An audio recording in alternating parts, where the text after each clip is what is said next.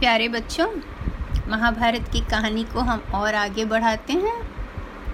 अभी तक आपने सुना कि पहले राजा सुशर्मा ने विराटनगर पर हमला किया मत्स्य राजा के राजधानी पर और फिर राजा खुद भीम के साथ गए और भीम ने, जिसका नाम उस समय बल्लभ था, वहाँ पर बहुत ही शानदार लड़ाई का प्रदर्शन किया और उन लोगों को हरा कर और सुशर्मा को कैद करके ले आया, जबकि थोड़े समय पहले राजा विराट सुशर्मा के कैद में थे। उसके जाने से स्थिति बदल गई। उसके बाद अब कौरवों ने थोड़े दिन में फिर से चढ़ाई की और साठ हज़ार गायों को हाँक कर उनके गौशालों से बाहर निकाल के ले गए कि उन्हें वो हस्तिनापुर ले जाएँगे। तो फिर अब उनसे भी लड़ना ज़रूरी था, साठ हज़ार गाय को ले जाएँगे तो कैसे चलेगा ना? तो इसलिए अब युधिष्ठिर ने कहा कि आप अपने राजकुमार को भेज दीजिए राजा, क्योंकि वो भी बहुत वीर हैं। और उन्होंने ये कोशिश की कि राजकुमार के साथ बृहनला जो कि अर्जुन थे, वो उनके सारथी बन के जाए। तो अर्जुन उनके साथ सारथी बन के गए और उत्तर बड़े अपनी प्रशंसा से फूले हुए थे और बहुत ज़्यादा आत्मविश्वास में थे कि मैं जाकर युद्ध जीत लूँगा कौरवों से। पर जब युद्ध का मैदान पास आने लगा और उन्हें दूर से बहुत बड़ी सेना और साथ में महावीर योद्धा दिखाई पड़ने लगे सामने, तब उत्तर बिल्कुल डर गए कि अरे, मेरी इतनी छोटी सी सेना और मुझे मुझे इतना अनुभव नहीं है, कुछ भी नहीं आता है, मैं कैसे इतने बड़े बड़े योद्धा लोगों को हरा सकता हूँ? मैं नहीं हरा सकता हूँ, कर्ण, भीष्म दुर्योधन, मैं किससे हरा सकता हूँ? तो वो, अर्जुन को बोले, आप तो रथ को घुमा लो, मैं इनसे नहीं लड़ सकता हूँ, मुझे तो मैं, मेरी भी हिम्मत नहीं है इनसे लड़ने की। अर्जुन ने उनको समझाया कि, अरे नहीं नहीं, हम लोग इनसे लड़ेंगे, कोई बात नहीं है, आप इतना डरिए मत। लेकिन बृहन बृहनला के रोके, वो रुके ना। उत्तर, राजकुमार, वो तो रथ से उतर के भागना शुरू कर दिए और बृहनला सडनली बिल्कुल पुरुष में बदल गई। वो अभी तक हिंजड़े बनी हुई थी वो उर, उर्वशी अप्सरा के श्राप के कारण पर अब उसका वो श्राप का वक्त ख़त्म हो गया था इसलिए अब वो वापस पुरुष में बदल गया। तो अर्जुन लड़की के कपड़े पहने हुए और बहुत अजीब लग रहा था और उस रथ को उत्तर राजकुमार के पीछे ले जा रहा था उनको पकड़ने के लिए रोकने के लिए। जब उन्होंने उनको रोक लिया तो वो रोने लगे, डर के मारे कि मेरा मज़ाक बनने दो शहर में, राज्य में, कोई बात नहीं है। मैं अपने माँ का इकलौता लड़का हूँ, मैं मरना नहीं चाहता हूँ, मैं नहीं जीत सकता हूँ ये युद्ध। तब अर्जुन उनको बोलते कि आप ऐसा करो कि युद्ध मैं करूँगा और आप मेरे सारथी बनना। फिर उनको लेके वो शमशान के उस वृक्ष के वहाँ गए, जहाँ पर उनका गांडव और तिर रखा हुआ था। और उत्तर को बोले कि आप इस पेड़ के ऊपर चढ़ के मेरे शस्त्र को उतारो। तो उत्तर की इच्छा नहीं थी, लेकिन बार बार अर्जुन के कहने पर वो ऊपर चढ़े और अस्त्र को उन्होंने नीचे उतारा। जब उन्होंने अस्त्र देखा तो उन्हें समझ में नहीं आया, इतना सुंदर चमकता हुआ भारी भारी अस्त्र कहाँ से आया? उन्होंने अर्जुन से पूछा, आप कौन हैं? मुझे सच सच बताइए। तब अर्जुन ने उन्हें बताया कि मैं अर्जुन हूँ। अर्जुन है सुनते वो बिल्कुल खुशी से पागल हो उठा उत्तर राजकुमार। उसने कहा, अरे, आप अर्जुन हैं? अब तो मैं लड़ने जा सकता हूँ। मैं कितना खुश नसीब हूँ। कि मुझे आपके दर्शन हो गए और आपके साथ लड़ने जाने का मौका मिल रहा है। और वो खुश होके उनका सारथी बनने के लिए मान गया। बाकी लोग और के जो ये देख रहे थे, सारा तमाशा कि उत्तर उत्तर के रथ से भाग रहा है और रो रहा है और उसके पीछे कोई स्त्री का वेश पहन के पुरुष उसको पकड़ने जा रहा है। उन लोगों को उसके हाव भाव से ऐसे समझ में आया कि ये अर्जुन ही है। और जब उसका गांडव का आवाज़ आया इतनी ज़ोर से रस्सी खींचने का तो पूरा ज़मीन हिल पड़ा और बिल्कुल उनके मन में रहा सहा भी जो शक था वो ख़त्म हो गया संशय और उन्होंने वो समझ गए कि ये तो अर्जुन ही है। और वो आपस में बात करने लगे कि अर्जुन सामने लड़ने आया है तो हमें बहुत होशियारी से लड़ना पड़ेगा। ये भीष्म की सोच थी। लेकिन दुर्योधन बहुत गुस्सा हो गया। भीष्म ये बात द्रोणाचार्य से बता रहे थे, लेकिन दुर्योधन ने कहा, अर्जुन अगर सामने आ गया तो हमें खुश होना चाहिए, क्योंकि उसने अज्ञातवास का समय ख़त्म होने के पहले ही वो वापस आ गया है। अब उसे फिर से बारह साल जंगल में रहना होगा उन सबों, सभी पांडवों को। तो ये तो खुशी की बात है। पर द्रोणाचार्य ने कहा कि, नहीं, आपके पूरे हो चुके हैं कल। तेरह साल, आज चौदवा साल शुरू हो गया है। इसीलिए अर्जुन सामने आया है। अर्जुन सामने आया और अपने सारे गुरुजनों को वहाँ पर लड़ने के लिए तैयार देखकर उसने उनके पैरों के पास एक एक तीर फेंके, जैसे कि वो उनको प्रणाम कर रहा हो, और फिर दुर्योधन को खोजने लगा। लेकिन तब तक, एक योजना के अनुसार दुर्योधन आधी सेना को लेकर सब गायों को लेते हुए हस्तिनापुर की ओर निकल रहे थे ताकि वो अपने मिशन में कामयाब हो जाए।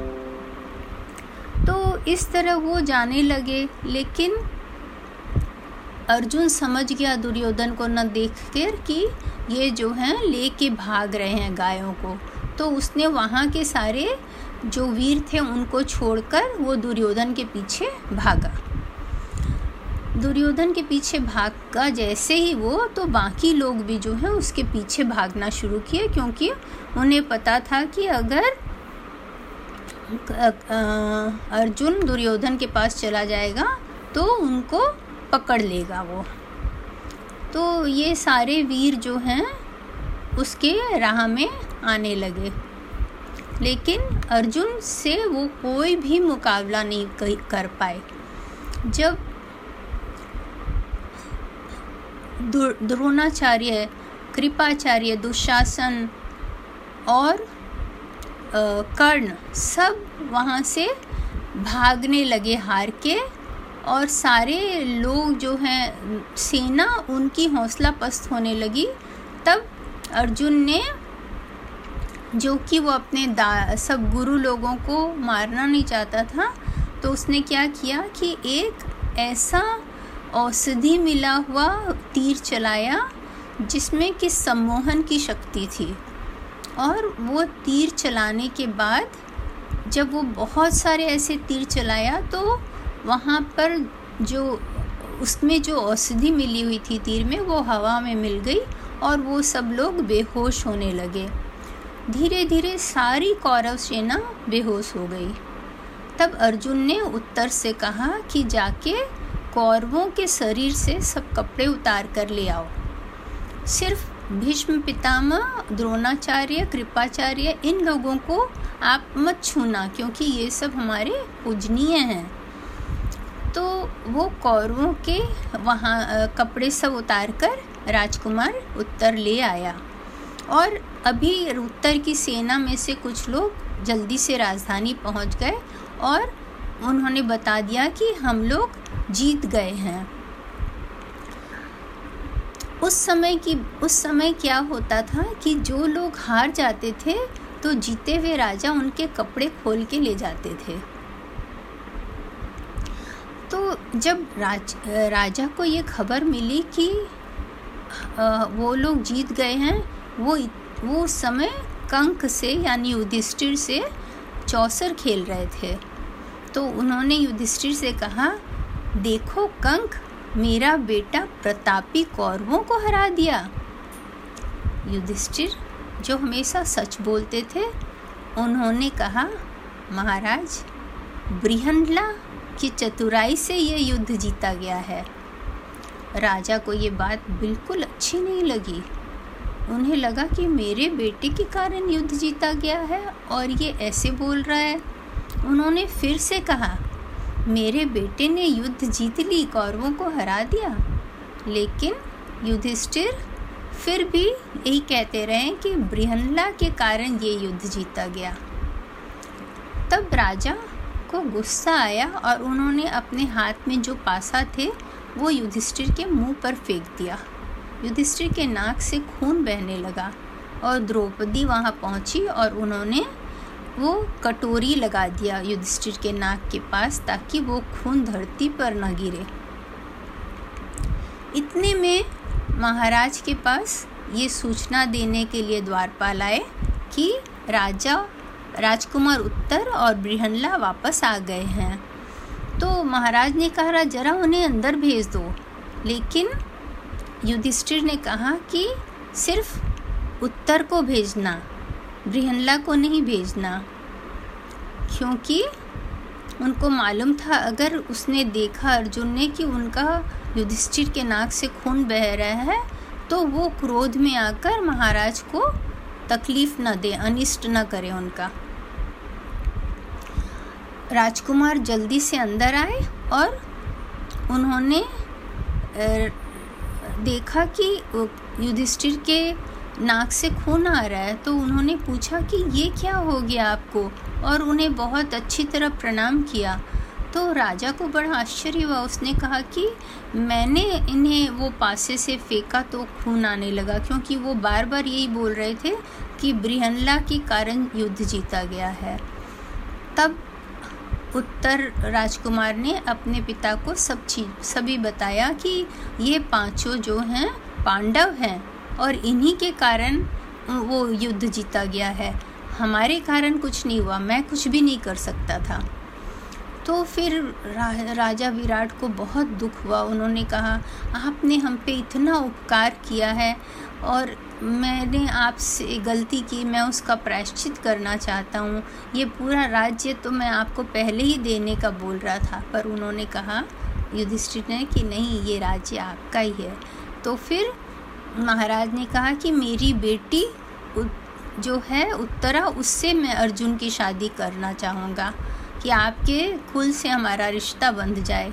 लेकिन अर्जुन ने कहा कि नहीं, उत्तरा मेरी बेटी के बराबर है। तब युधिष्ठ, क्योंकि मैं उसे नृत्य सिखाता था, मैं उसका गुरु था।